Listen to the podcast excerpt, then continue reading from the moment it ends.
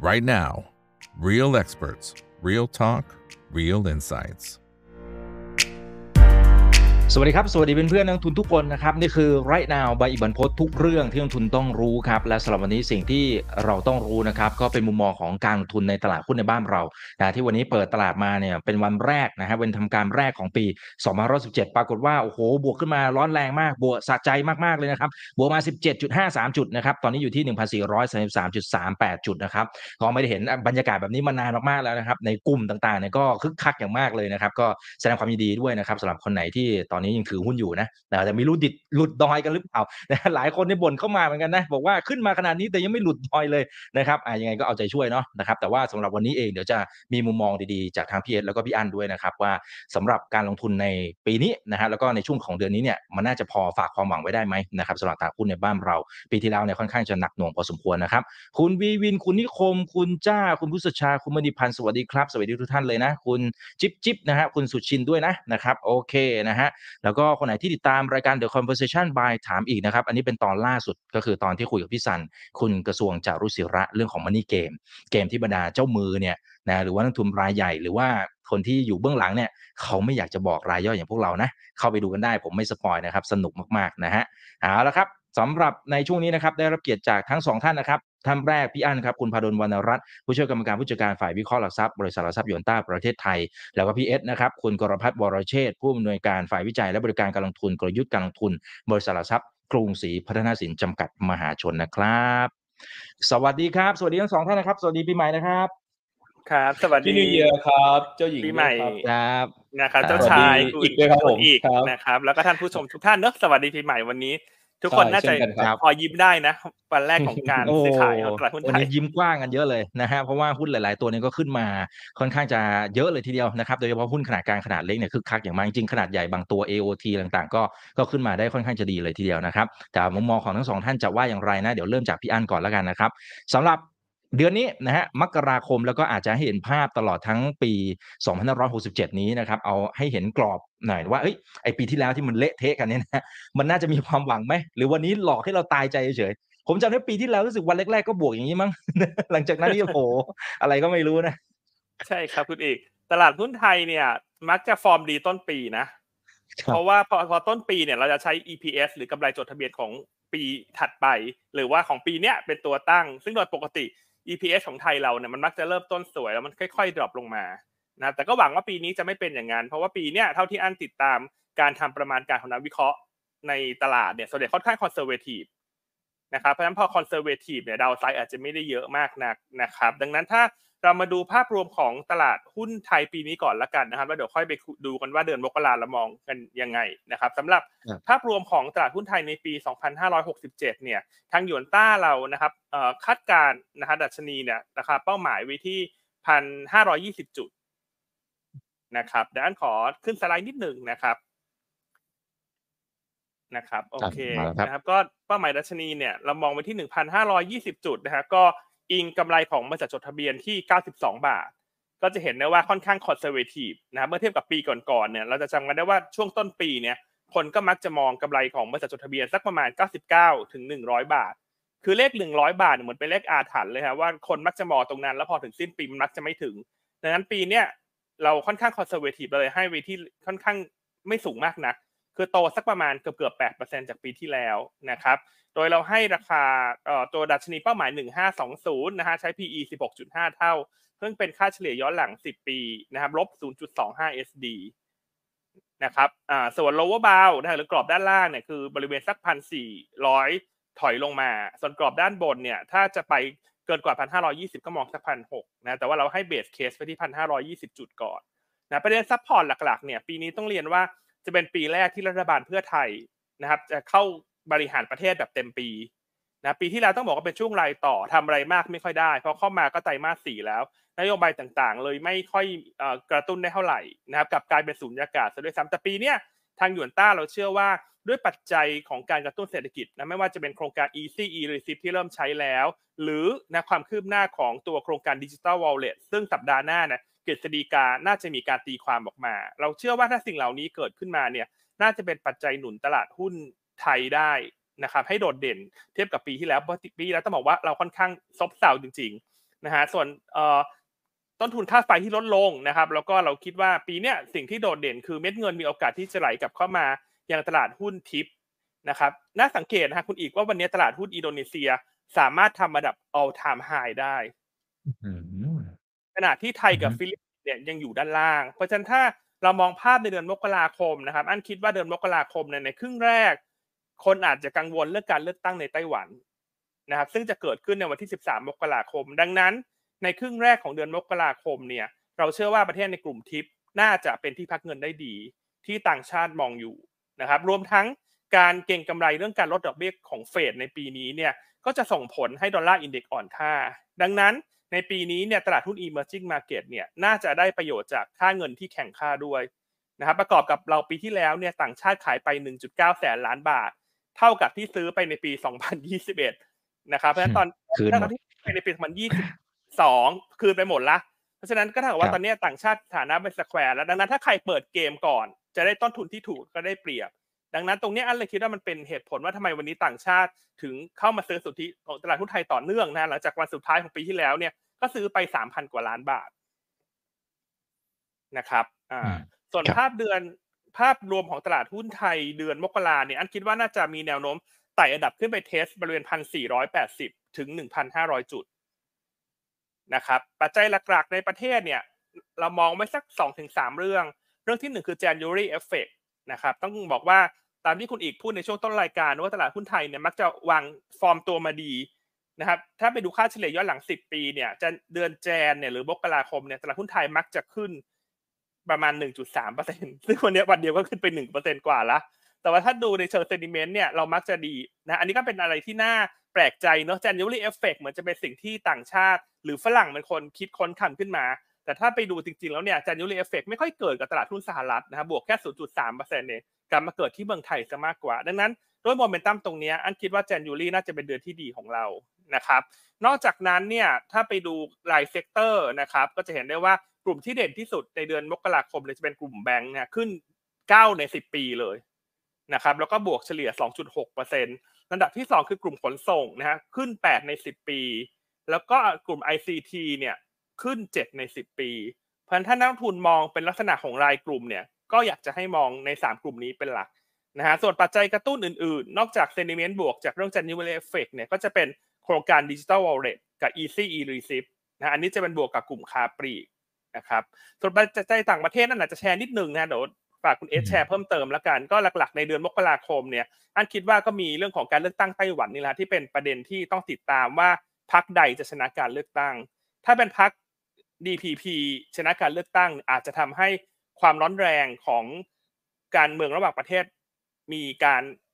เพิ่มขึ้นนะครับ แต่ถ้าเป็นทางด้านอีกพรรคก๊กมินตันเนี่ยก็อาจจะทำให้ความกังวลตรงนี้ลดลงนะครับ รวมทั้งติดตามนะฮะเรื่องของการประชุม FOMC หรือเฟดในช่วงปลายเดือน และที่สำคัญที่สุดคือการประชุม BOJ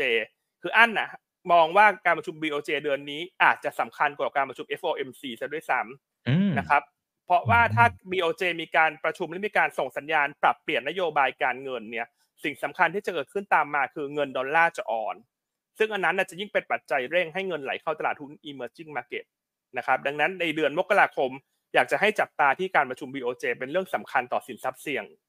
ทั่วโลกนะครับสำหรับเดือนนี้ครับคุณอีกอืมอืม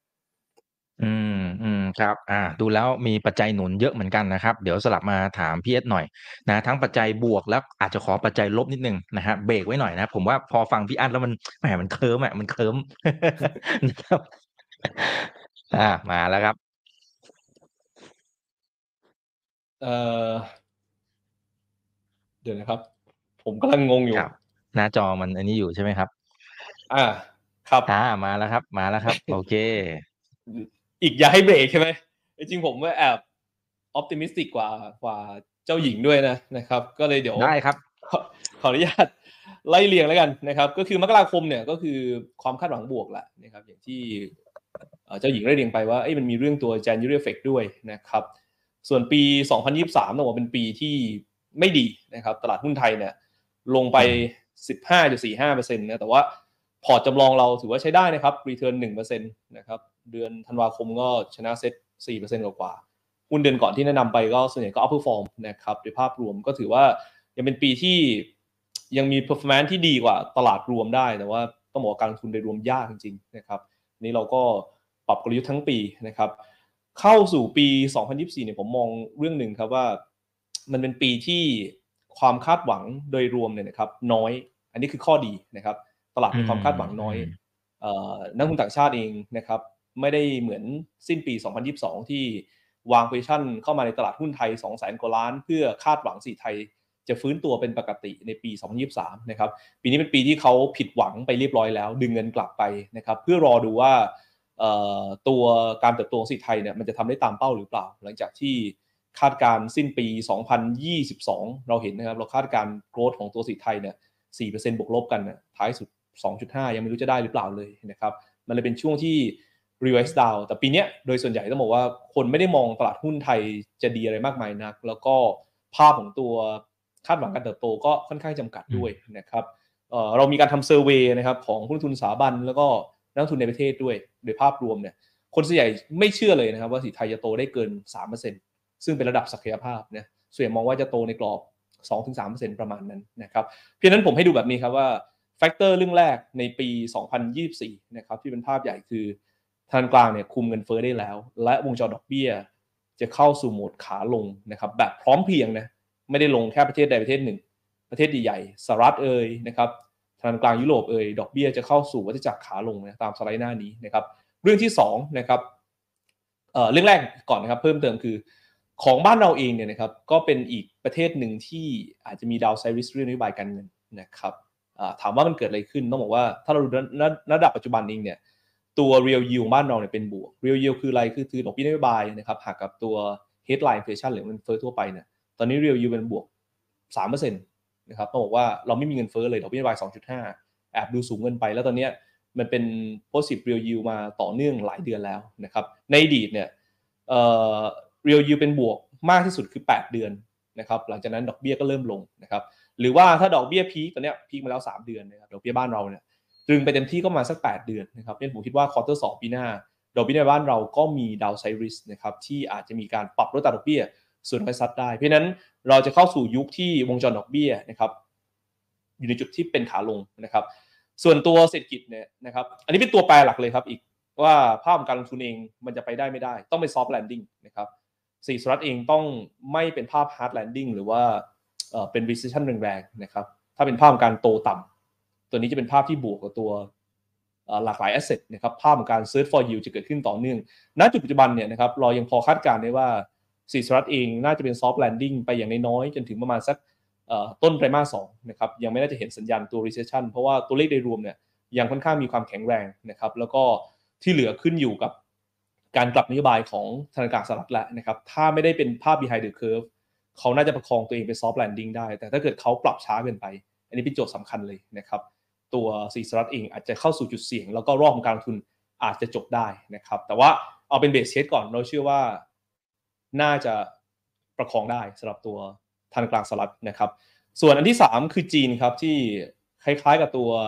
บ้านเรานะครับในปี 2023 ที่การลงทุนไม่ดีเศรษฐกิจก็โตต่ำเป้านะครับ แต่ว่าถ้าดูสัญญาสีโดยรวมเนี่ยค่อยๆ กระตื้งขึ้นแบบช้าๆ แต่ว่า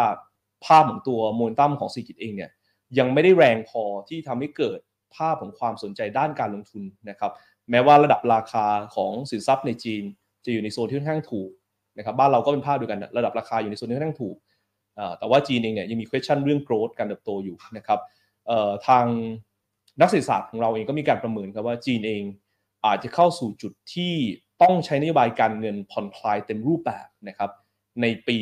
2024 เราคาดว่าควอเตอร์หนึ่งนะครับเราจะเห็นตัวนโยบายผ่อนคลายการเงินเต็มรูปแบบคล้ายๆ QE ออกมา ซึ่งถ้ามีนะครับ property sector ของสหรัฐเองเนี่ยของจีนเองเนี่ยนะครับจะได้รับการสนับสนุนนะครับคล้ายๆกับตัววิกฤตสัปดาห์ปี 2008 เลย และหลังจากนั้นเองอาจจะเป็นตัวก่อให้เกิดอัพไซด์ของการลงทุนได้ นี่ให้ตามดูนะครับ เรื่องนี้สำคัญนะครับ ถ้าจีนเองมีภาพของตัวการใช้นโยบายการเงินผ่อนคลายในรูปแบบเข้ามา อีกภาพหนึ่งนะครับที่คุณพาดลนะครับเจ้าหญิงพูดไปเมื่อกี้นี้ก็คือเรื่องตัวการเลือกตั้ง ปีนี้เป็นปีแห่งการเลือกตั้งนะครับไต้หวันเนี่ยให้ดูเรื่องหนึ่งครับ ถ้าพักสองพักนะครับ ซึ่งpro จีนนะครับชนะการเลือกตั้งขึ้นมา รวมกันชนะการเลือกตั้งขึ้นมา อันนี้จะเป็น upside risk ต่อเอเชียนะครับอันนี้ก็ต้องจับตาดูนะครับอาจจะเป็นจุดที่เกิดขึ้นนะครับเพราะฉะนั้นในภาพรวมเองเนี่ยเอ่อ big picture ที่เรามองเรามองว่า quarter หนึ่งจนถึงประมาณสักเดทเลทเกือบเต็ม quarter สองเนี่ยนะครับเอเชียน่าจะเป็น sweet spot ของการลงทุนนะครับภายใต้วงจรดอลลาร์อ่อนนะครับแล้วก็ยิวลงนะครับเงินน่าจะ สลับเข้ามาในฝั่งตัว i m a g e Market นะครับส่วนตลาดไหนนะครับเขาเลือกอยู่ 2 จุดครับอันแรกคือระดับราคาสินทรัพย์ต้องน่าสนใจนะครับซึ่งจีนกับไทยเนี่ยระดับราคาได้นะครับเป็น question ของจีนกับไทยอยู่ที่ growth ครับทำได้หรือเปล่านะครับส่วนตลาดอื่นเองเนี่ยระดับราคาอาจจะพรีเมียมขึ้นมาหน่อย เพราะว่าปี 2023 ก็บางตลาดให้รีเทิร์นค่อนข้างดี แต่ถ้าโกรธยังได้ก็อาจจะได้ไปต่อนะครับเพียงในภาพรวมเรามองพวกอินเดียนะครับหรือพวก อินโดนีเซียนะครับยังมีโอกาสที่จะ perform อยู่นะครับปัจจัยสุดท้ายนะครับก็คือตอบโจทย์เรื่องตัวโครงสร้างภายในเราคิดว่าเศรษฐกิจไทยน่าจะโตกว่าศักยภาพนะครับปีนี้เราเห็นภาพการส่งออกนะครับภาคการผลิตเริ่มกระเตื้องขึ้นนะครับเราเห็นสัญญาณตัวโมูลตั้มนโยบายภาครัฐที่จะเริ่มมีผลเต็มปีนะครับนี่เราค่อนข้างมีความเชื่อมั่นเกิน 70%นะครับว่าเศรษฐกิจไทยจะโตมากกว่าศักยภาพได้นะครับกรุงศรี research มอง 3.4 ซึ่งถ้าโตได้ครับภาพนี้มันจะเกิดครับ ปีไหนที่เศรษฐกิจไทยนะโตมากกว่าเส้นดำๆนี้คือ potential growth ถ้าโตมากกว่าเมื่อไหร่ ตลาดหุ้นให้ return เป็นบวกและค่อนข้างดีด้วยนะครับดูครับว่าช่วงที่หุ้นไทยไม่ค่อยดีเนี่ยก็คือช่วงที่โตต่ำมากๆ ต่ำกว่าศักยภาพ return ไม่ดีนะครับเพียงถ้าเกิด growth เกิน 3%ผมว่าหุ้นไทยอาจจะให้รีเทิร์นค่อนข้างดีนะครับมันก็เลยเป็นที่มาครับว่าจริงๆเนี่ยณจุดปัจจุบันก่อนนะครับผมได้เรียง factor มาอย่างที่ได้เรียงไปเมื่อกี้เนี่ยนะครับถ้าภาพที่เรามองไว้นะครับแล้วมัน ค่อนข้าง inline เป็นส่วนใหญ่เกิน 80%เนี่ยเราน่าจะเห็นตัวหุ้นไทยกลับไปที่ค่าเฉลี่ยนะครับของตัววอริชันได้ก็คือ PE ประมาณสัก 17.3 เท่านะครับหรือว่า Equity Risk Premium เนี่ยประมาณสัก 3.06นะโดยประมาณนะครับระหว่างเด็ก Target ที่ 1,680นะครับส่วนจุดที่ถามว่าเอ๊ะแล้วอะไรที่มันเป็นความเสี่ยงที่ต้องระมัดระวังเลย ก็คือเรื่องปี 2024นะครับการลงทุนเอง เขาจะมองนะครับเขาไม่สนใจเรื่องดอกเบี้ยนะครับว่ามันจะลงมากเท่ากับโกรดนะครับเพนโกรดคือจุดที่สำคัญที่สุด ถ้าสหรัฐนะครับจุดที่เราตามได้ก็คือผู้ขอรับสการการว่างงานครั้งแรกนะครับรายสัปดาห์นะครับถ้าไม่ได้พุ่งเร็วมากเกินไปไป3 0 0 0 0 0 4 0 0 0 0 เร็วมากๆเนี่ยนะครับแล้วก็เห็นอัตราการว่างงานดีดไปเกิน 4.2 4.3 นะครับถ้าไม่ได้เจอภาพนี้เนี่ยเศรษฐกิจสหรัฐยังเป็น soft landing ได้เนี่ยนะครับ ภาพของการลงทุนจะยังเป็นภาพที่เห็น search for yield เกิดขึ้นต่อเนื่องในหลากหลายสินทรัพย์ แต่ว่าถ้าเกิดภาพที่ indicator สำคัญที่ผมได้เรียนไปนะครับมีพลายภาพไม่ดี เช่นอัตราว่างงานดีดไป 4.2 4.3 นะครับคนตกงานครั้งแรกเนี่ยดีดไป 2 5 0 0 0 0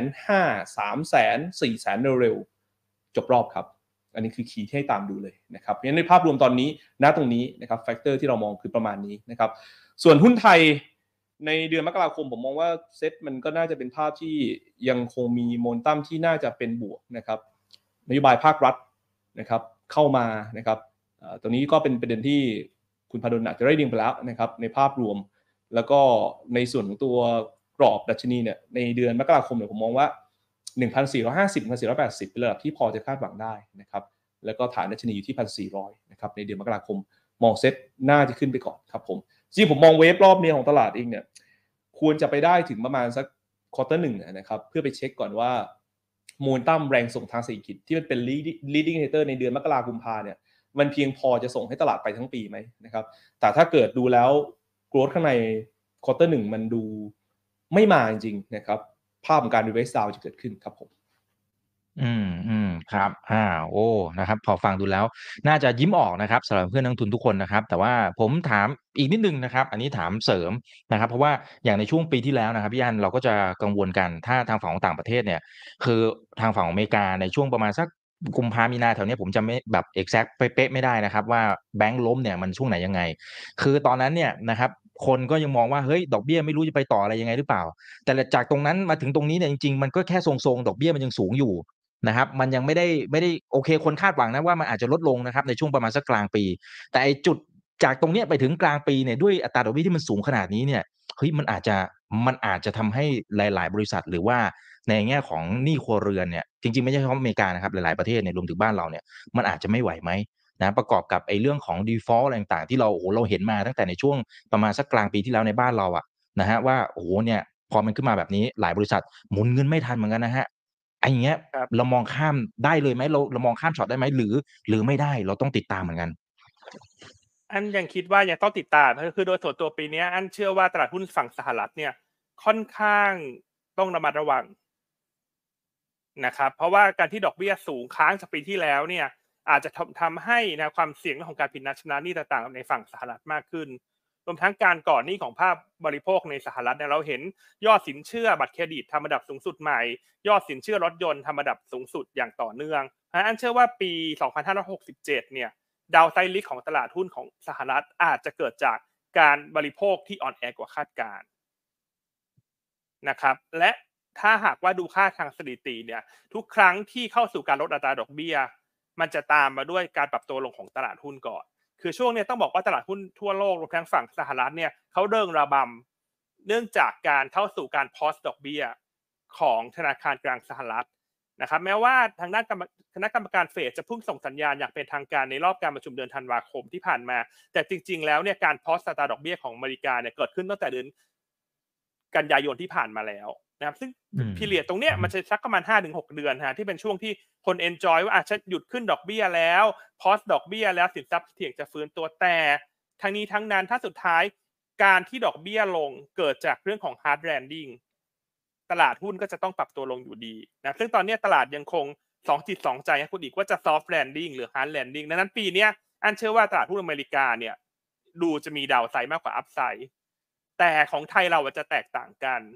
นะครับเพราะว่าถ้าฝั่งนู้นเข้าสู่การลดอัตราดอกเบี้ย เข้าสู่การ recession ไทยเราเนี่ยก็อาจจะกลายมาเป็นประเทศที่เด่นเหมือนปี 2022 ก็คือเป็นประเทศที่เหมือนลักษณะเซฟแฮเวนคือไม่เด่น แต่ก็ไม่แย่ เพราะว่าปีที่แล้วลงมาเยอะแล้วนะครับ แต่แน่นอนถ้าเกิดการปรับฐานใหญ่เนี่ยตลาดหุ้นไทยอาจจะไปไม่ไหว เพียงแต่ว่าภาพตรงนั้นเนี่ยอันคิดว่ายังไม่เกิดในไตรมาสหนึ่งอันนี้อันนี้เห็นด้วยกับเจ้าชายนะครับว่า ไตรมาสหนึ่งอันคิดว่าเป็นไตรมาสที่ตลาดหุ้น emerging market เนี่ยเราจะเริงระบำตามเขาได้ แต่ภาพทั้งปีไม่ใช่ขึ้นขาเดียว ยังมีความเสี่ยงที่จะปรับตัวลงที่ต้องติดตาม เพราะฉะนั้นปีนี้นักลงทุนยังคงต้องขยันทำการบ้านต่อจากปีที่แล้วครับคุณอีกอืมอืมครับ อ่าโอเคนะครับอ่าถามเพี่เอ็ดนิดเดียวนะครับฝั่งฝั่งของจีนนะครับอ่าเราก็จะปีที่แล้วโอ้โหอะไรก็ไม่รู้นะเละเละเละไปหมดเลยนะครับ แต่ว่าเรามองเห็นโอกาสไหม พี่เอ็ดมองไง เพราะว่าหลายคนผมว่าคนอาจจะกลัวมากเกินไปหรือเปล่านาทีนี้ มันถูกลงโทษมากเกินไปไหมสำหรับตลาดจีน ครับจริงๆ จีนกับไทยในปี 2023เนี่ยเหมือนกันเลยนะครับ คือเรามาด้วยความคาดหวังที่สูงมากนะครับ ว่าเออพอเขาเปิดประเทศ reopening ปุ๊บเนี่ยนะครับ activity มันเริ่มขยับนะครับกิจกรรมทางกิจมันเริ่มเคลื่อนนะครับคนเริ่มออกมาจับจ่ายใช้สอยท่องเที่ยวภาคการผลิตฟื้นนะครับแต่กลายเป็นว่า อีกก็จะเห็นนะครับ มันมาแค่ 2 เดือนนะมกราคมพานะครับ คือตัวเลขสี่จริงๆเนี่ยคือพุ่งเร็วกว่า2เดือน หลังจากนั้นเนี่ยนะครับจางไปเลยนะครับ จางไปเลยเพราะว่าปัญหาเชิงโครงสร้างเนี่ยมันไม่ได้รับการแก้ไขนะครับ มันก็เป็นแผลที่เราค่อยๆเห็นนะว่าเออ property sector ซึ่งคุมเข้มมา 7 ปีนะครับ การ default มันก็เกิดขึ้นต่อเนื่องนะครับของธุรกิจอสังหาริมทรัพย์ขนาดใหญ่นะครับ เพียงแต่ว่านะครับผมต้องพูดภาพหนึ่งว่าพอเข้าสู่ปี 2024เนี่ยนะครับสิ่งหนึ่งที่เกิดขึ้นเนี่ยถ้าเราไปดูตัวเลข 4G จริง ๆ ในช่วงกรกฎาคมต้นมาตั้งแต่เขาเริ่มทยอยทำมาตรการทีละภาคส่วนจริงๆตัวเลขหลาย ๆตัวเนี่ยมัน improve ขึ้นนะครับหมวดตัวภาคอุตสาหกรรมก็กระเตื้องขึ้นนะครับภาพของตัว retail sales ก็เร่งขึ้นนะครับท่องเที่ยวเนี่ยนะครับภายนอกเนี่ยต้องบอกว่าเขายังจำกัดในเรื่องตัว international flight ไม่ได้ออกมาเยอะมาก มันก็ทำให้ตัวจีนเนี่ยไม่ได้ไปช่วยประเทศอื่นๆนะครับแต่ว่าปี 2024 เนี่ยเขาเริ่มเปิดมากขึ้นนะสัญญาณโดยรวมเริ่มเปิดมากขึ้น เพราะฉะนั้นจุดสำคัญนะครับ 4G เนี่ยนะครับ เอาแค่ตรงนี้มันก็จะค่อยๆฟื้นขึ้นมาแล้วนะครับ แต่ว่าสิ่งที่ตลาดอยากได้คือการแก้ปัญหาก็คือโจทย์ทางเศรษฐกิจ เรื่องหลักก็คือเอ่อ property sector นะครับจำเป็นต้องมีสภาพคล่องเต็มรูปแบบเข้ามา ซึ่ง มันมีความไม่ได้ครับว่าตอนนี้จะถึงจุดที่รัฐบาลนะครับพยายามที่จะช่วยนะครับ support สภาพคล่องในตัว property sector ซึ่งผมก็พูดถึงว่าภาพตัวที่คล้ายๆสหรัฐอะก็คือภาพ QE ของจีนอาจจะเกิด ซึ่งถ้าเกิดนี่คือ upside เลยนะครับอันที่ 2 ก็คือรวมกันเราอยู่นะครับอันนี้สำคัญมากต้องตามในเรื่องตัว geopolitical risk จริงๆนะครับว่าจีนสหรัฐทำเรื่องสงครามการค้าเมื่อปี 2018 นะครับและอย่าลืมว่าปี 2024 เนี่ยเป็นปีที่ สหรัฐกำลังจะเลือกตั้งนะครับและคะแนนคุณทรัมป์เนี่ยพุ่งมาเรื่อยๆนะครับถ้าคุณโจไบเดนเองเนี่ยนะครับเมเนจเรื่อง growth เศรษฐกิจไม่ดีแพ้การเลือกตั้งแน่ๆเพราะตอนนี้คะแนนความนิยมก็เริ่มลดต่ำลงนะครับและปีไหนก็ตามที่สิโตน้อยโตต่ำหรือว่าเจอ recession เลยเนี่ยประธานาธิบดีแพ้เสมอนะครับเพราะฉะนั้นทาง upside risk ขาหนึ่งคือ อาจจะมีการกลับความสัมพันธ์หลังจากที่ทางจีนเนี่ยนะครับมีการเปรยเมจิติดออกมาแล้วนะครับเพราะฉะนั้นสิ่งที่เราถ้าเห็นจากนี้ไปนะครับการกลับในเรื่องนโยบาย tech war คือคลายหรือว่า trade war คลายบางส่วน ตลาดหุ้นจีนจะเข้าสู่จุดที่มีโอกาส outperform ขึ้นนะครับ เพราะปี 2024 เนี่ยเป็นปีที่เลือก asset class จากระดับราคาด้วยส่วนหนึ่งนะครับเป็นระดับราคาของตัวหุ้นไทยหุ้นจีนนะฮะให้มันได้แหละนะครับแต่ growth หรือว่า catalyst หลักเนี่ยมันยังไม่มาเท่านั้นเองซึ่งผมคิดว่าก็ถ้าใครเป็นผู้ลงทุนระยะกลางยาว ผมคิดว่าลงทุนได้ครับนะครับสำหรับตัวตลาดหุ้นจีนครับผม อืมครับอ่าโอเคนะครับเพราะลงมาลึกเสียเหลือเกินนะครับ โอเคเอาละฮะ ทีนี้มาดูกันหน่อยนะครับว่าหุ้นนะครับทั้งหกตัวที่ทั้งสองท่านเลือกมาเนี่ยมีตัวไหนบ้างเดี๋ยวเริ่มจากพี่อั้นก่อนนะครับ ตัวแรกมาเลยนะฮะอ่าครับ ตัวแรกอันเลือกอ่าได้ครับหุ้นพิมพ์นิยมฮะคุณอีกตัวใหญ่ในกลุ่มธนาคารก็คือตัวของอุ้ยไม่ได้เห็นนานแล้วนะครับ ธนาคารกสิกรไทย นะครับ เพราะว่าอันไปดูทางด้านท่าทางสถิติของ January effect ในกลุ่มธนาคารขึ้นค่อนข้างเด่นทุกปีอยู่แล้วนะขึ้น 9 ใน 10 ปีเลย อันว่าเหตุผลที่กลุ่มธนาคารมักจะเด่นในช่วงต้นปีเนี่ยโดยเฉพาะอย่างยิ่งเมื่อ fund flow กลับทางเนี่ยอันที่ 1 เพราะว่าเป็นหุ้นที่ไซส์ใหญ่เพียงพอที่ต่างชาติจะสามารถเข้าซื้อได้ อันที่2นะครับกลุ่มแบงก์ใหญ่ ๆ ของไทยส่วนใหญ่เนี่ยจะจ่ายปันผลครึ่งปีหลังดีกว่าครึ่งปีแรกนะครับอย่าง KBANK เนี่ยเป็น pattern ที่ จ่ายในลักษณะนี้มาเสมอเลยคือครึ่งปีแรกเนี่ยจ่ายห้าสิบสตางค์นะครึ่งปีหลังเนี่ยจะจ่ายสามบาทห้าสิบถ้า pattern ปีที่แล้วส่วนปีอื่นๆ ก็จะเป็นลักษณะนี้คือ first half น้อยกว่า second half ค่อนข้างเยอะนะครับเพราะฉะนั้นสลัก KBANK เนี่ยปีสองห้าหกหกนะฮะช่วงครึ่งปีหลังเนี่ยเราคาดว่าจะจ่ายปันผลหุ้นละสามบาทห้าสิบสตางค์นะครับซึ่งตรงนี้ให้ดีเวเดนยิวประมาณ 2.4%ก็ถือว่าใช้ได้นะถ้าต่างชาติเขามองว่าเขาต้องการหุ้นที่รองรับ เม็ดเงินเขาได้นะครับ ได้กำไรจากส่วนต่างอัตราแลกเปลี่ยน ถ้าเงินเอเชียแข็ง แล้วก็ได้ดีเวเดนยิวพ่วงแถมไปอีกนะครับ ก็เลยเลือกตัวของ K-Bank นะฮะ ส่วนงบไตรมาสสี่เนี่ย เราคาดว่า K-Bank เนี่ยกำไรน่าจะเติบโตสูงสุดในกลุ่มธนาคารนะครับ คาดว่าจะเติบโตถึง 190% year on year สาเหตุหลักๆ เกิดจากไตรมาส4ปีก่อนหน้าเนี่ย เป็นปีที่ฐานกำไรค่อนข้างต่ำมากฮะ ก็เลยทำให้ไตรมาส4ที่กำลังจะประกาศ ในช่วงกลางเดือนมกราคมเนี่ยน่าจะเป็นตัวที่โดดเด่นมากที่สุดนะครับ ส่วนปัจจัยที่เป็นปัจจัยหนุนของกลุ่มธนาคารในปีนี้เนี่ยเราคาดว่านะครับตัวต้นทุนทางการเงินในแง่ของการตั้งสำรองเนี่ยน่าจะผ่านพ้นจุดสูงสุดไปแล้วนะครับการตั้งสำรองที่ผ่านพ้นจุดสูงสุด นั่นหมายความถึงกำไรที่จะเพิ่มขึ้นนะครับคือปีนี้เนี่ยกลุ่มแบงก์อาจจะไม่ได้เด่นเรื่องการเติบโตของสินเชื่อนะครับแต่ว่าจะเด่นเรื่อง คุณภาพสินทรัพย์ที่ดีขึ้นนะนะเพราะว่าเขาผ่านการตั้งสำรองขนาดใหญ่มาค่อนข้างมากแล้วในช่วง 2-3 ปีที่ผ่านมานะครับเราประเมินอย่างนี้ฮะเราประเมินว่าปีนี้เครดิตคอสของ K-Bank จะลดลงจากปีที่แล้วนะครับเหลือสักประมาณ 2.05%นะฮะส่วนปีถัดไปเนี่ยก็จะลงเหลือต่ำกว่า 2%ดังนั้นปีนี้สินเชื่ออาจจะไม่ได้โตมากนัก แต่การตั้งสำรองที่ลดลงก็จะเป็นปัจจัยช่วยหนุนตัว K-Bank นะครับนอกจากนั้นนะฮะอันมองเห็นอัพไซด์ที่เอ่อ ที่น่าจะยังไม่ได้อยู่ในความคาดการณ์ของตลาด ก็คือ Care Bank เนี่ยเขามีการไปลงทุนในธุรกิจใหม่ๆนะครับพวกดิจิทัลแพลตฟอร์มต่างๆนะฮะถ้าจำกันได้เขามีการไปซื้อตัว Satang Pro เข้ามานะคือต้องบอกว่า SCB เนี่ยครับพระแปลงย่างเป็นแปลงร่างเป็นยานแม่ไปละแต่ KBANK เนี่ยต้องบอกว่าเป็นบริษัทที่มียานสำรวจ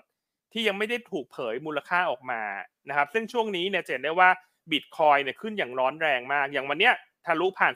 45,000 เหรียญไปแล้วนะทำทำทะลุ 52 week high ไปแล้ว อันเลยคิดว่าสิ่งเหล่านี้มันเป็นสิ่งที่ซ่อนอยู่ในเคแบงที่ยังไม่ยังไม่ได้ถูกเผยโฉมออกมา เทียบกับ SCB เนี่ยที่มีการเผยออกมาแงะออกมาหมดแล้ว เพราะฉะนั้นถ้ามองตรงนี้เป็นอัพไซด์เนี่ยเคแบงก็ดูน่าสนใจนะครับ ราคาหุ้นปัจจุบัน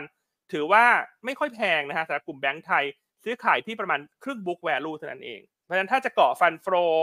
นะครับในเดือนมกราคมเนี่ยอันคิดว่าในกลุ่มแบงก์เป็นทุนที่ต้องมี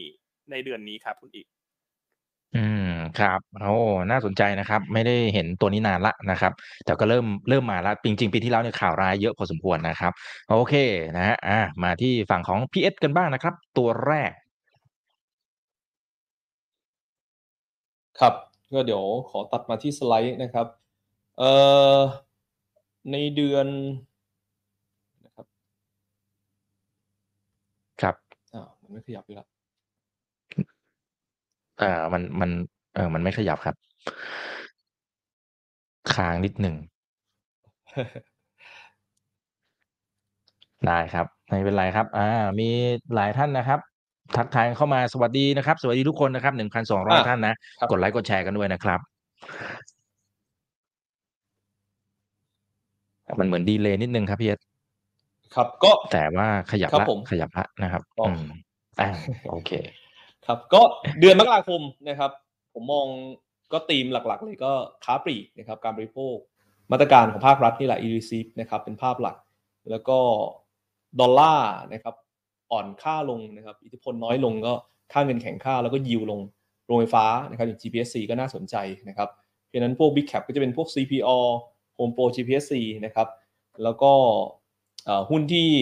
วัฏจักรกำลังจะฟื้นตัวนะอย่าง IVL นะครับ แล้วก็หุ้นที่ได้ประโยชน์จากตัววงจรดอกเบี้ยลง ก็จะมีพวกมินนะครับแล้วก็ MTC นะครับแล้วก็ High Yield จะเป็นสายสลิดอันนี้เป็นหุ้น 7 ตัวในเดือนมกราคมนะลองมาทำกันบ้านกันเพิ่มเติมดูแล้วกันนะครับแล้วก็ใครอยากอ่านไอเดียกลยุทธ์ก็กลยุทธ์รายเดือนมกราคมที่เราเพิ่งออกไปเมื่อเช้านี้นะครับเอ่อในส่วนของตัวแรกนะครับผมเลือกมินนะครับถามว่าเอ๊ะทำไมถึงกลับมาเลือกมินนะครับเอ่ออมต้องบอกว่าจริงๆเนี่ย ปี 2024 เนี่ยผมว่าโรงแรมในประเทศนะครับ หรือแม้แต่ท่าอากาศยานอะไรพวกเนี่ยก็น่าจะ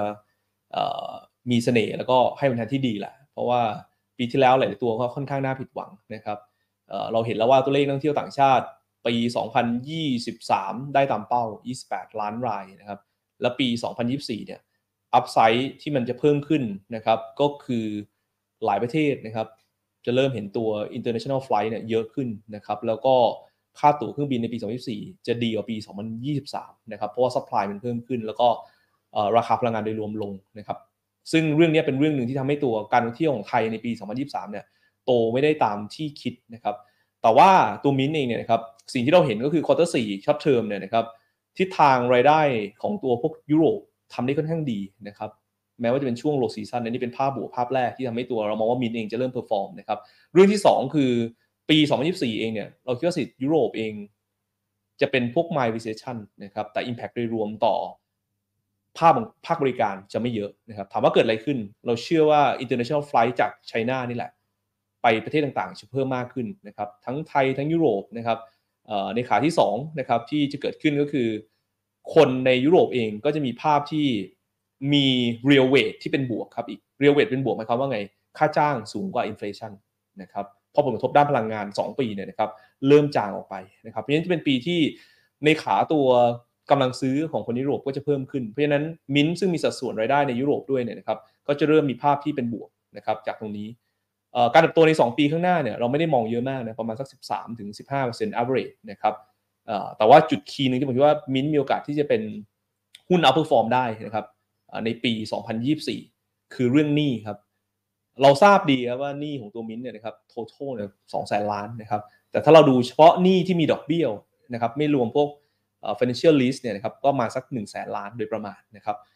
ซึ่งเป็นหนี้ในต่างประเทศนะสภาพยุโรปเนี่ยมาสัก 65%แล้วก็เป็นหนี้ลอยตัวมาสัก 40%นะครับนั่นหมายความว่าทุกๆ ดอกเบี้ยนโยบายที่ลง impact นะครับ to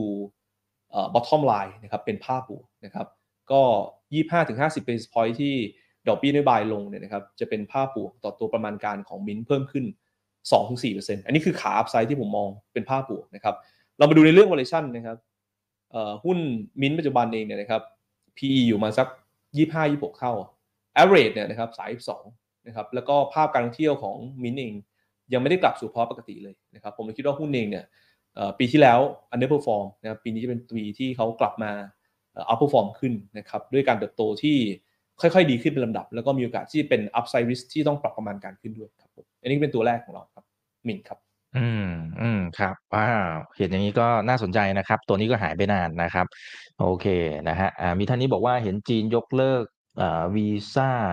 อ่าโอเคนะครับอ่าหุ้นเกี่ยวข้องนะครับ ก็ก็มานะครับอ่าโอเคนะครับงั้นเดี๋ยวไปดูที่สองของพี่อั้นนะครับ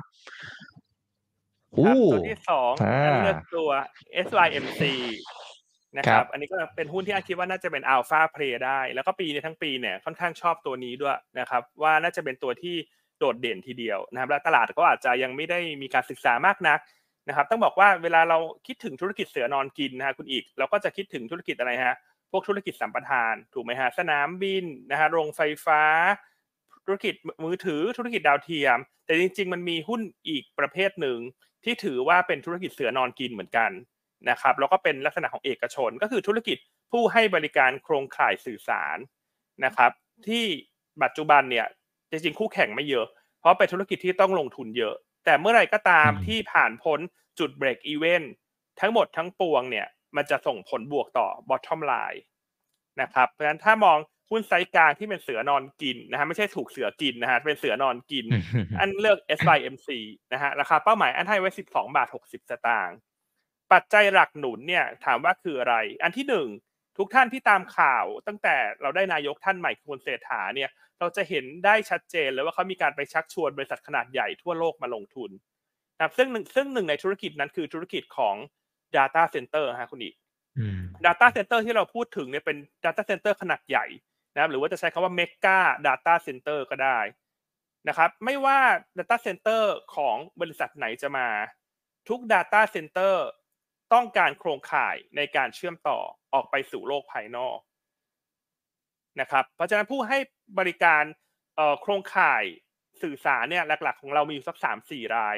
ซึ่ง SYMC เนี่ยข้อเด่นคือนอกจากจะมีโครงข่ายครอบคลุมทั้งประเทศนะครับ ยังเป็นผู้ให้บริการที่มีโครงข่ายส่งออกไปยังต่างประเทศด้วยนะครับ ดังนั้นเนี่ย เอ่อณปัจจุบันเนี่ยโครงข่ายของ SYMC เนี่ยถือว่าครอบคลุมหมดละทั้งในและต่างประเทศนะครับ เพราะฉะนั้นถ้ามีลูกค้ารายใหม่เข้ามาเนี่ยไม่ว่าจะเป็นตัวของ Amazon หรือว่า Google เนี่ยมันมีโอกาสสูงนะที่เขาจะมาเป็นลูกค้าของ SYMC นะครับ เนื่องจากว่า SYMC เนี่ยผู้ถือหุ้นใหญ่คือตัว time.com ซึ่งเป็นผู้เล่นต่างชาติในมาเลเซียฮะ ซึ่งโดยปกติแล้วเนี่ยเวลาบริษัทต่างชาติเข้ามา เขามักจะหา partner ที่เป็นต่างชาติ เป็นหลักก่อนนะซึ่งอันนี้เลยเป็นจุดเด่นว่าทำไม SYMC เนี่ยถึงได้ประโยชน์โดยตรงเลย จากการเข้ามาของตัว Amazon กับตัวของเอ่อ Google นะครับเราเริ่มเห็นแล้วฮะตั้งแต่ปี 63 เป็นต้นมาเนี่ยที่เป็นช่วงของการลงทุนของ SYMC เนี่ยเราเริ่มเห็นแล้วว่ารายได้จากผู้ให้บริการนะที่เป็นลักษณะของ Enterprise เนี่ยค่อยๆ เพิ่มขึ้นเรื่อยๆนะเห็นได้ว่าอย่างปี 2019 เนี่ยก็เพิ่มขึ้น อันนี้คือขายให้ Enterprise นะฮะ จาก 400 ล้านบาทเนี่ยขึ้นเป็น 700 ล้านบาท และที่น่าสนใจคือ รายได้จากการขายให้ผู้เล่นที่เป็น international เนี่ยหรือว่าระหว่างประเทศเนี่ยเพิ่มขึ้นมาจาก 200 กว่าล้านขึ้นมาเป็นปีเนี้ย800 ล้านบาท ปี 2023 นะครับเพราะฉะนั้นอันเชื่อว่าถ้าเราจะมองหาบริษัทที่ได้ประโยชน์จากการเข้ามาของผู้เล่นรายใหญ่จากต่างชาติ SYMC จะได้ประโยชน์ค่อนข้างมากนะครับ นอกจากนั้นนะฮะเรามีการคาดการณ์นะฮะของ Telegeography นะฮะว่า การเติบโตของธุรกิจ Submarine Cable เนี่ยจะเติบโตสูงถึง 13%ต่อปี ในช่วง 8 ปีข้างหน้านะครับ และตอนนี้เนี่ยถ้าเรามองตัวของนโยบายของรัฐบาลชุดใหม่เนี่ยเห็นว่าเขาค่อนข้างคุมเรื่องค่าไฟใช่ไหมครับ การที่เราคุมเรื่องค่าไฟเนี่ยจริง ๆ แล้วนักทุนอาจจะมองผ่านไปว่าธุรกิจที่ได้ประโยชน์เนี่ยคือธุรกิจ Data Center นะครับเพราะว่าธุรกิจ Data Center เนี่ยมันธุรกิจที่ใช้ไฟค่อนข้างเยอะ ซึ่งถ้าเราเทียบกับสิงคโปร์เนี่ย ค่าไฟเราถูกกว่าค่อนข้างมาก เพราะฉะนั้นตรงนี้เนี่ยเราเป็นเหตุผลว่าทำไมผู้ให้บริการ Data Center รายใหญ่ๆเนี่ยถึงเข้ามาในเมืองไทยค่อนข้างมากนะครับในเชิง valuation เนี่ย PE ของ SYMC เนี่ยอยู่ที่ 13 เท่าในปีนี้นะครับแล้วก็ 11 เท่าในปีหน้าถือว่าไม่แพงเลยนะฮะแล้วก็มี e a r n i n g growth เนี่ยไม่ต่ำกว่า 20%ต่อปีนะครับดังนั้นถ้าเรามองหาหุ้นที่เป็นลักษณะของ recurring income และผ่านช่วงการลงทุนไปแล้วเนี่ยเข้าสู่ช่วงการ เก็บดอกออกผลเนี่ยและจะเล่นข่าวเรื่อง Amazon กับ Google เนี่ยที่มาลงทุน Data Center น่าคิดว่า SYMC เป็นตัวที่น่าจะเข้ากับธีมดังกล่าวค่อนข้างตรงนะฮะคุณอีก อืมครับอ่าปีที่แล้วมีบางช่วงก็กระตุกขึ้นมาค่อนข้างแรงนะครับ แต่คนอาจจะลืมไปหรืออาจจะไม่ได้ศึกษามากพอนะครับ โอเคนะฮะงั้นเดี๋ยวไปดูตัวที่สองของพี่เอสกันบ้างนะครับ โอเค IVL ครับ เป็นตัวเดิมจาก เดือนที่แล้วนะครับ ก็คือยังเลือก IVL นะครับ ผมพูดภาพเดิมนะครับว่า ในแง่ตัว industry ของปิโตรเคมีเนี่ยมัน bottom out แล้วนะครับ แล้วมันจะค่อยๆฟื้นขึ้นมานะครับ ซึ่งจะทำให้ตัวผลประกอบการตัวบริษัทปิโตรเคมีทั้งเอเชียนะครับค่อยๆฟื้นตัวนะครับขาแรกก่อนก็คือ demand ในปี 2023มันไม่ได้แข็งแรงมากนะนะครับ เพราะว่าเศรษฐกิจหลาย ๆ ประเทศพึ่งกระเตื้องขึ้นหรือเริ่มฟื้นตัวนะครับขณะที่จุดสำคัญเรื่องหนึ่งก็คือพวก manufacturing ของโลกเองเนี่ยนะครับมันต้องบอกว่าเป็นแนวโน้มขาลงนะครับหรือว่าเป็น recession ตั้งแต่ quarter สองปีเอ่อ quarter สี่ปี2022นะครับจนถึงกลางปี2023นะครับซึ่งภาพโดยรวมเนี่ยมัน bottom มาแล้วจากจุดนี้ไปมันค่อยๆฟื้นตัวขึ้นมานะถ้าเกิดเราดูในเรื่องตัว PMI ภาคการผลิตของโลกโดยรวมเนี่ยเริ่มกระเตื้องขึ้นนะครับเพราะฉะนั้นเวลา cycle ของพวกภาคการผลิตมันมาเนี่ยธุรกิจอย่างพวก IVL เนี่ยก็ค่อยให้ฟื้นขึ้นมานะครับอีกเรื่องหนึ่งก็คือ ภาพของตัว supply ครับเนื่องในความที่ demand มันไม่ได้ฟื้นแข็งแรงเร็วอะไรมากมายนะsupply ใหม่ๆ มันก็ไม่ได้เข้ามาแบบเร่งตัวทยอยเข้ามานะครับเพราะฉะนั้นเราเห็นภาพของตัวผลการในปี 2024 ของ IVL เนี่ยนะครับเข้าสู่จุดที่ผมเรียกว่าเป็น turn around นะครับเนี่ยเห็นปี 2023นะครับฐานกำไรน่าผิดหวังนะครับ ลบลงไป 80-90% year on year ะครับพอปี 2024 เองก็ จะเร่งขึ้นนะครับกำไรเนี่ยจะมา base แถวใกล้ๆหมื่นล้านแบบมีคุณภาพมากขึ้น ขณะที่ valuation เองนะครับ 0.72 เท่าของ book value เนี่ยมันเท่าช่วงโควิดเลยนะครับก็บอกเป็นเวอร์ชันที่ถูกนะครับมาดูตัว PET Integrated Spread จะเห็นภาพว่า Q3 นะครับนี่คือจุดที่เราคาดว่าปิโตรเคมีทั้งโลกมันจะ bottom นะครับเป็นจุดที่แย่สุดผ่านพ้นไปแล้วนะครับ แต่จุดนี้จะค่อยๆดีขึ้นนะครับ และมี upside risk คือเรื่องตัว โครงสร้างเศรษฐกิจเอเชียนี่แหละครับ อยากให้จับตาดูดีว่าเผลอๆอาจจะฟื้นตัวดีกว่าที่คิดนะครับ แล้วก็สัญญาณของจีนเองก็ ถ้าดูในเชิงตัว macro view โดยรวม มันก็มีภาพที่ให้กระเตื้องขึ้นนะครับ แล้วถ้าเกิดมีการใช้นโยบายการเงินเต็มรูปแบบที่เหมาะสมออกมานะครับ ก็อาจจะเป็นตัวที่ทำให้ part ของปิโตรเคมีเนี่ยมี upside กว่าที่เราคิดได้นะครับณจุดปัจจุบันเนี่ยเราวาง target price ที่ 36 บาท ก็มี upside อยู่ค่อนข้างเยอะ เป็นหุ้นที่ผมว่าสามารถถือลงทุน ค่อนข้าง take time ได้นะครับ มีระยะเวลาที่ค่อนข้างยาวนะครับ แล้วก็ถ้าเป็นไปตามที่คิดเนี่ย ปี 2025 จะเป็นปีที่ดีมาก ๆ ของ IVL ที่ e a r n i n g จะเร่งขึ้นอีกครับผมอืมครับอ่าขอบคุณมากนะครับ มีท่านนี้บอกว่าได้ IVL จากพี่เอตั้งแต่รอบที่แล้วนะคะก็พอดีเลยนะครับ จริง ๆ ถามมาก่อนอันนี้ด้วยนะครับอ่างั้นเดี๋ยวไปดูตัวที่สามนะครับ ของพี่อั้นนะฮะโอ้ ตัวที่สามมันเลือกกลุ่มค้าปลีกนะครับ BJC นะครับ ก็เดือนนี้อันก็คิดว่าเป็นเดือนที่ดีที่จะเริ่มสะสมหุ้นกลุ่มค้าปลีกนะครับเพราะว่ามันมีได้ปัจจัยบวกทั้งเรื่องของ Easy E-Receipt นะครับและเรื่องของดิจิตอลวอลเล็ตเนี่ยถ้าหากว่าสามารถผลักดันและเกิดขึ้นได้จริงเนี่ยยังไงกลุ่มค้าปลีกเนี่ยจะเป็นกลุ่มที่ต่างชาติและนักลงทุนสถาบันเนี่ยน่าจะเพิ่มพอร์ตนะครับแต่ว่าตัวเลือกเนี่ยมันก็มีหลายตัวนะ CPALL CP Axtra BJC HomePro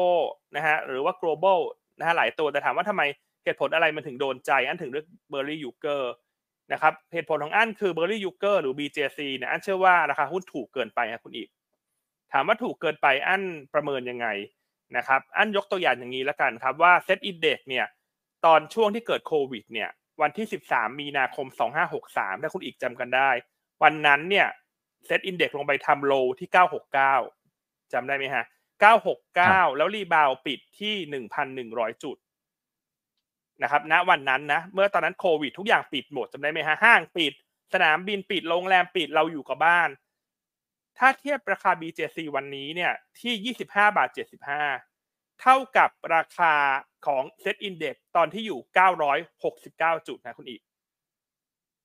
นะครับซึ่งในวันนั้นที่ Set Index ลงไป 969 เนี่ย BJC เขาไปทำโลที่ 25 และปิดที่ 33 บาทขณะที่ราคาวันนี้เนี่ย 25 บาท 75 นะครับ อันเชื่อว่าเราเห็นภาพชัดนะว่าทุกวันนี้ราคาหุ้นมันควรจะต่ำกว่าช่วงนั้นหรือเปล่า คือช่วงนั้นทุกอย่างปิดหมด แต่ช่วงนี้แม้ว่าผลประกอบการอาจจะฟื้นตัวช้าบ้าง มีเรื่องของอการสะดุดบ้างนะฮะจากค่าไฟต่างๆ ที่สูงในปีที่แล้ว เรื่องของการบริโภคที่อาจจะเป็นเรื่องสุญญากาศเรื่องของการเมืองที่ได้รัฐบาลล่าช้ากว่าคาดการ แต่อันไม่เชื่อว่าราคาปัจจุบันจะต่ำกว่าช่วงโควิด ที่อินเด็กซ์ลงไป 969 จุด เพราะช่วงนั้นคือรายได้ไม่มีเลยนะฮะ ทุกอย่างมันปิดหมด แต่ทุกวันนี้รายได้มันก็ค่อยๆ กลับเข้ามา ดังนั้นในกลุ่มค้าปลีกเนี่ย อันเลยเลือก BJC เพราะอันคิดว่าราคาหุ้นปัจจุบันเนี่ย มันไม่ค่อยสมเหตุสมผลเลย ที่มันยังไปอยู่ที่บริเวณที่เซ็ตอินเด็กซ์อยู่ที่ 969 จุด ในช่วงปี 2563 นะครับ ส่วนกำไรปีนี้เนี่ยเราคาดว่า BJC เนี่ยกำไรจะเติบโต 20%นะครับ แล้วนอกจากนั้นเนี่ยวันนี้การอนุมัติของรัฐบาลไทยจีนเรื่องของฟรีวีซ่าสองประเทศที่จะเริ่มเดือนมีนาคมเนี่ยจริง ๆ ก็เป็นบวกกับธุรกิจของ Big C ด้วยนะครับซึ่งเป็นบริษัทลูกของ BJC นะครับขณะที่สตอรี่ระยะถัดไปของตัว BJC เนี่ยก็คือการสปินออฟตัว Big C เขาจดทะเบียนในตลาดนะครับซึ่งถูกเลื่อนออก มาจากปีที่แล้วเนาะตอนแรกเขาจะเข้าตลาด IPO ไตรมาสสี่ปีที่แล้ว แต่ว่าด้วยภาวะตลาดด้วย valuation อาจจะเอ่อยังหาจุดสมดุลไม่ได้ก็เลยเลื่อนมาเข้าปีนี้นั่นก็หมายความว่าปีเนี้ยถ้าตัว Big C เข้าจดทะเบียนเนี่ยด้วยราคา BJC ที่ยังกองอยู่ด้านล่างเนี่ยเพอๆนะฮะคุณอีก IPO ตัว Big C เข้ามาเนี่ย Market Cap จะใหญ่กว่า BJC ซะด้วยซ้ำถ้าราคาหุ้น BJC ยังอยู่แถวนี้นะฮะซึ่งอันก็เลยเชื่อว่าถ้าตัว Big C เข้าจดทะเบียนในตลาดได้เนี่ย คนจะเห็นภาพชัดมากขึ้นนะว่า BJC เนี่ยมัน under value มากเกินไปขนาดธุรกิจที่อาจจะดึงกำไรของเขาคือพวกธุรกิจผลิตขวดแก้วต่างๆเนี่ยอันเชื่อว่าประหาจุดต่ำสุดไปแล้วฮะไม่ว่าจะเป็นเรื่องของค่าไฟที่เริ่มลดลงแล้ว ต้นทุนพลังงาน ต้นทุนราคาเศษแก้วต่างๆ ที่ลดลงแล้วนะครับ ก็ราคาปัจจุบันเป็นกลุ่มค้าปลีกขนาดใหญ่ตัวเดียวที่ต่ำ book value นะครับอยู่ที่ 0.8 เท่าของมูลค่าทางบัญชีเท่านั้นเองนะก็เลย เลือกตัว B74 นะครับให้ราคาเป้าหมายไว้ที่ 35 บาท 75 สตางค์นะครับก็อยากจะให้ถือยาวๆหน่อยเพราะคิดว่าราคาปัจจุบันมันค่อนข้างถูกจริงๆครับคุณอีก อืมครับอ่าเพราะฉะนั้นของพี่อั้นก็จะมี KBank SYMC แล้วก็ BJC นะครับอ่างั้นเดี๋ยวมาดูของพี่เอสกันบ้างนะครับ ตัวสุดท้ายนะฮะครับตัวท้ายก็เป็นกลุ่มค้าปลีกเหมือนกันนะครับ ก็คือตัว Home Pro นะครับ เอ่อจริงๆก็บอกว่าคีย์ในการลงทุน Home Pro เนี่ยคล้ายๆนะครับกับที่เจ้าหญิงไร่เรียงไปนะครับว่าหนึ่งคือหุ้นอยู่ในโซนที่ valuation ถูกนะครับแล้วก็ใกล้เคียงกับ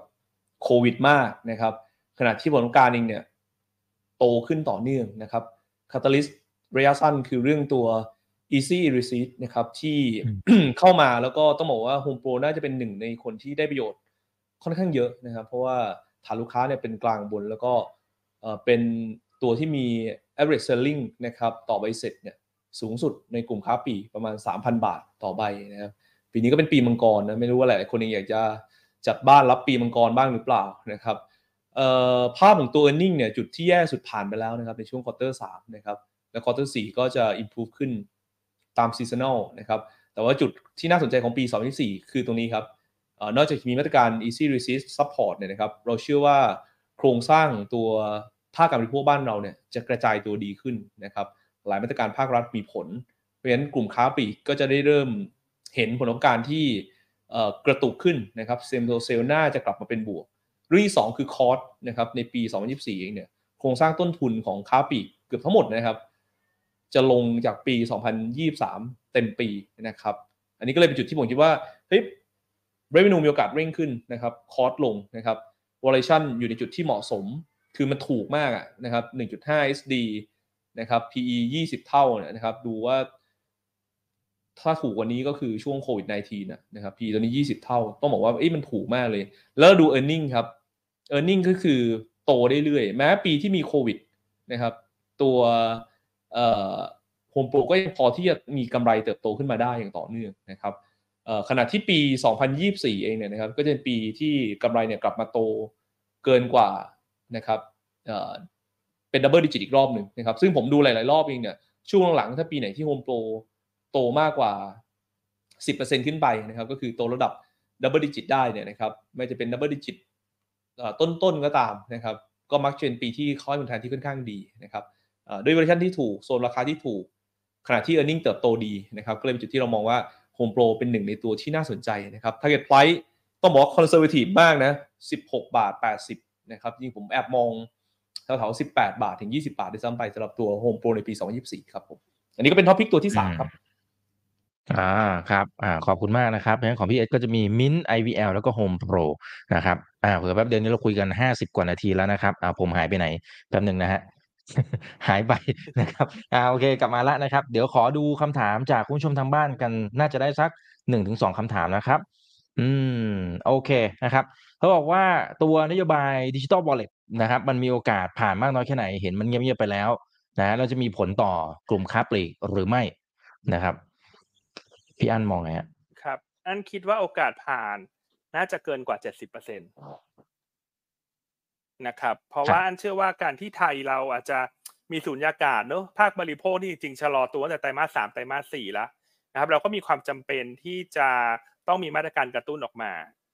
นะครับขณะที่ปัจจัยหนุนอื่นๆเนี่ยถ้าปีนี้ทั่วโลกไม่ได้แย่เกินไปดอกเบี้ยเริ่มลง ภาคส่งออกเริ่มฟื้นตัว ภาคท่องเที่ยวจากจีนเริ่มกลับมาเนี่ยสิ่งเหล่านี้มันก็จะช่วยเรื่องของงบประมาณให้กับเราด้วยนะครับดังนั้นโดยส่วนตัวคิดว่าโอกาสผ่านสูง แล้วก็ น่าจะเป็นจังหวะที่สะสมหุ้นกลุ่มค้าปลีกนะครับคือถ้าไปสังเกตการเคลื่อนไหวของตลาดหุ้นทั่วโลกเนี่ยประเทศใด ๆ ก็ตามเนี่ยเมื่อมีนโยบายกระตุ้นเนี่ยตลาดของประเทศนั้นๆจะ outperform อยู่ระยะหนึ่งนะแม้ว่าเราจะมองภาพระยะกลางระยะยาวเนี่ยว่าการทำนโยบายต่างๆเนี่ยมันจะทำให้หนี้สินมากขึ้น อาจจะส่งผลลบในระยะยาวต่อเรื่องของฐานะการเงินการคลัง แต่ตลาดหุ้นเนี่ยเราต้องไม่ลืมว่ามันเทรดทุกวันเนาะ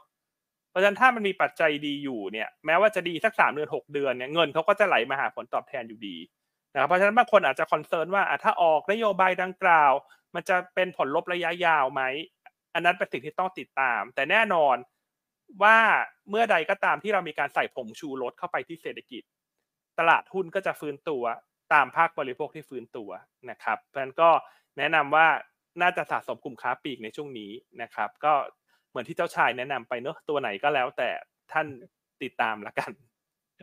อ่าครับ โอเคนะครับ เดี๋ยวขอดูหน่อยนะฮะอ่าท่านนี้นะครับบอกว่าอ่าพี่เอสนะครับสำหรับเซนเทลไม่น่าสนใจเหรอทำไมถึงเลือกมิ้นอ๋อเซนเทลเหรอครับ จริงๆค้าปลีกหลายตัวผมว่ามันก็ดี value นะครับ น่าน่าสนใจเอ่อเพียงแต่ว่า ผมอะเวลาเลือกหุ้นนะครับ ผมก็จะพยายามมองว่าเอ๊ะหุ้นแต่ละตัว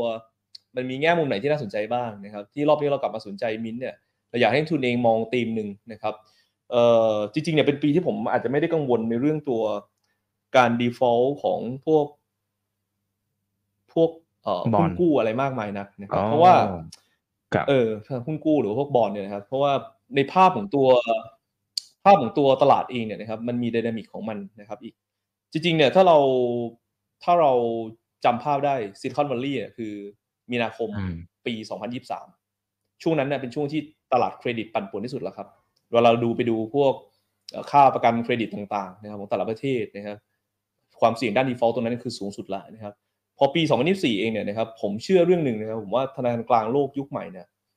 เขามีนโยบายที่อาจจะผมเรียกว่าเขาอาจจะแอบ proactive หน่อยๆนะครับแล้วเขากล้าที่จะทำอะไรใหม่ๆในภาพรวมผมเลยคิดว่าปี 2024 เองเนี่ย ดอกเบี้ยมันขึ้นมาเร็ว เวลาลงมันก็อาจจะลงเร็วเหมือนกันนะครับแล้วก็พวกยิวเราดูยิวพันธบัตรรัฐบาลสหรัฐเนี่ยมันลงมานำล่วงหน้าแล้วนะครับเห็นด้วยภาพรวมเนี่ยหุ้นที่มันมีหนี้เยอะในปี 2024เนี่ยมันจะได้ประโยชน์เชิงบวกเยอะครับ ผมเลยคิดว่าพวกมินเอยนะครับหรือแม้แต่พวก True พวก CPO อะไรพวกเนี้ยนะครับหลาย ๆ ตัวที่มีหนี้เยอะ ๆ เนี่ยจะได้ประโยชน์เชิงบวก เช่นเดียวกับพวกหุ้นอย่างพวก consumer finance ซึ่ง เหนื่อยมา 2 ปีเต็มๆ กับ cost of fund ที่เร่งขึ้น พอภาพกลับ industry คือ bottom out ครับ และจะฟื้นและจะ perform ด้วย จับตาดูพวก consumer finance หลายๆ ตัวนะอย่างรอบนี้เรามองพวก MDC เนี่ย เดี๋ยวจะค่อยๆ perform ขึ้นเรื่อยๆ นะครับ ต้องบอกก่อนว่า e a r n i n g จะยังไม่ได้แข็งแรงมากนะจะค่อยๆ ดีขึ้นดีขึ้นนะครับ จนเราสึกว่าให้มันดีอะราคาหุ้นจะไปได้ค่อนข้างไกลนะครับ เวลาเราดูในเรื่องตัวจุดเปลี่ยนของแต่ละตัวเนี่ยนะครับ เราต้องมาดูในเรื่อง impact ต่ออ่อ industry แล้วก็ impact ต่อตัว stock รายตัวด้วยว่าตัวไหนน่าสนใจนะครับซึ่งรอบนี้ก็เลยเป็นจุดที่ผมคิดว่าเอ่อเอาเฉพาะภาคท่องเที่ยวผมชอบอยู่แล้วนะครับแต่ผมชอบคนที่หนี้เยอะด้วยผมคิดว่ามันจะเกิดอืมภาพกลับเกิดขึ้น ผมเลยมองว่ามินเองเนี่ยนะครับมีภาพกลับที่น่าสนใจในปี 2024นั้นพูดภาพนี้ดีกว่านะครับแล้วหลายๆคนที่เคยรู้สึกว่าเอ๊ะทำไมมินไม่มาเลยในปี 2024เนี่ยเอวันมันยังมาบ้างนะครับเอทีมันยังมีรอบที่มันมาบ้างหรืออะไรก็ตามแต่ มันจะเห็นภาพกลับครับ อืม ครับ ครับอ่าโอเคครับ ขอบคุณครับ คุณสัจพจน์อาจจะได้ท่านละหนึ่งคำถามนะครับ คุณสัจพจน์ถามว่า เอ่อ พวกที่ได้ประโยชน์จาก EV เนี่ยยังน่าสนใจไหมครับ อ่า เพราะว่าอย่างวันนี้ SUSCO ขึ้นแรง ครับ พวกที่ได้ประโยชน์จาก EV เนี่ย อันเชื่อว่า ตอนเนี้ย ก่อนหน้าคนไปเล่นเรื่องสถานี charger เนอะ EV charger แต่ว่าตอนเนี้ย ตลาดมาเล่นว่า ใครเป็นผู้แทนจำหน่ายรถยนต์ EV นะครับซึ่งวันนี้ก็จะเห็นได้ชัดว่า SUSCO ขึ้นแรงเนี่ยเพราะว่า SUSCO เนี่ยเป็น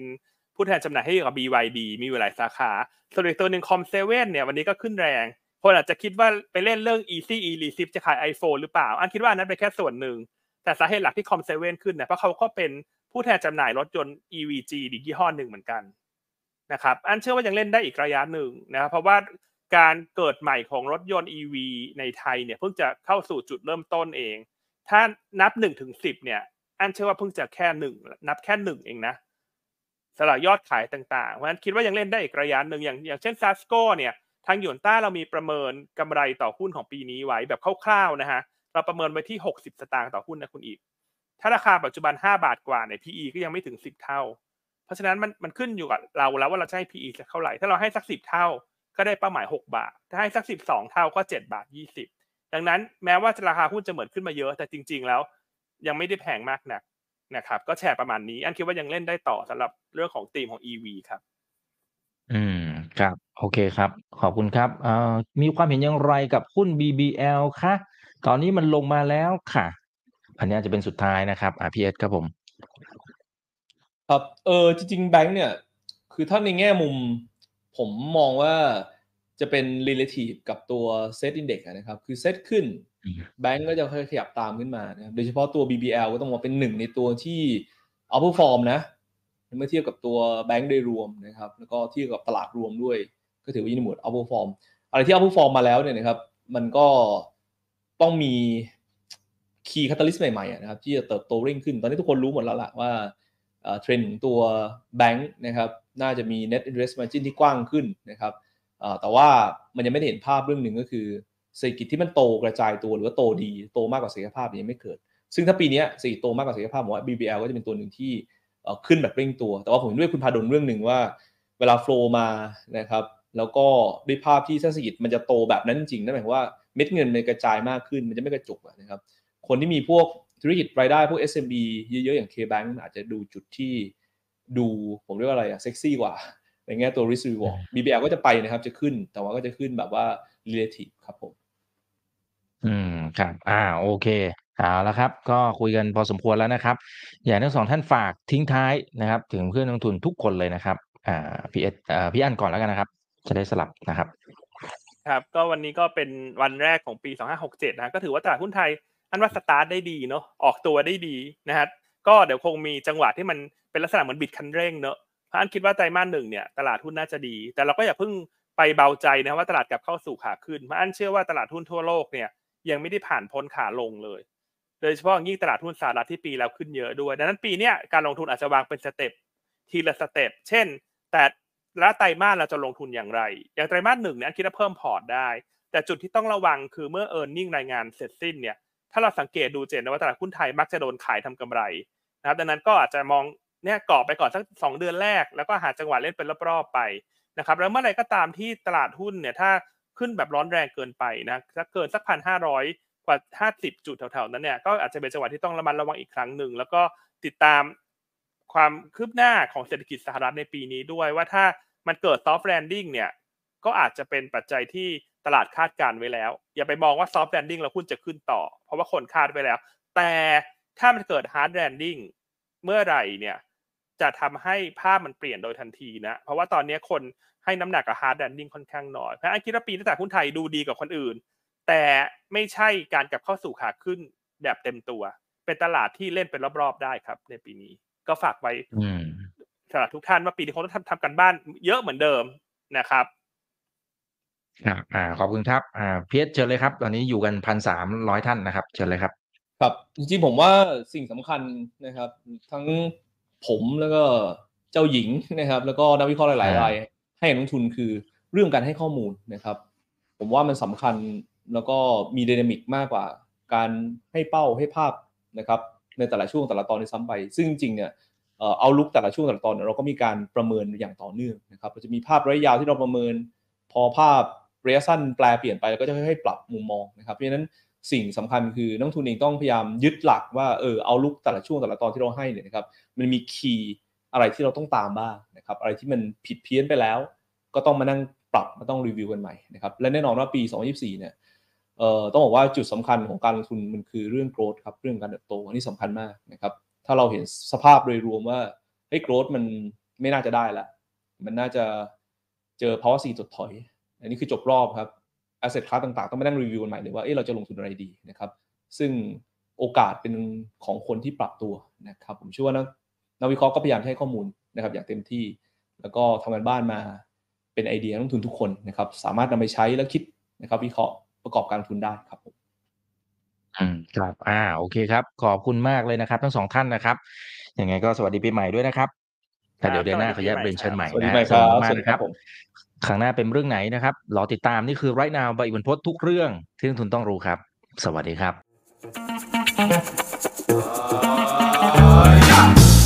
ถ้าชื่นชอบคอนเทนต์แบบนี้อย่าลืมกดติดตามช่องทางอื่นๆด้วยนะครับ ไม่ว่าจะเป็น Facebook, YouTube, Line Official, Instagram และ Twitter จะได้ไม่พลาดการวิเคราะห์และมุมมองเศรษฐกิจ และการลงทุนดีๆ แบบนี้ครับ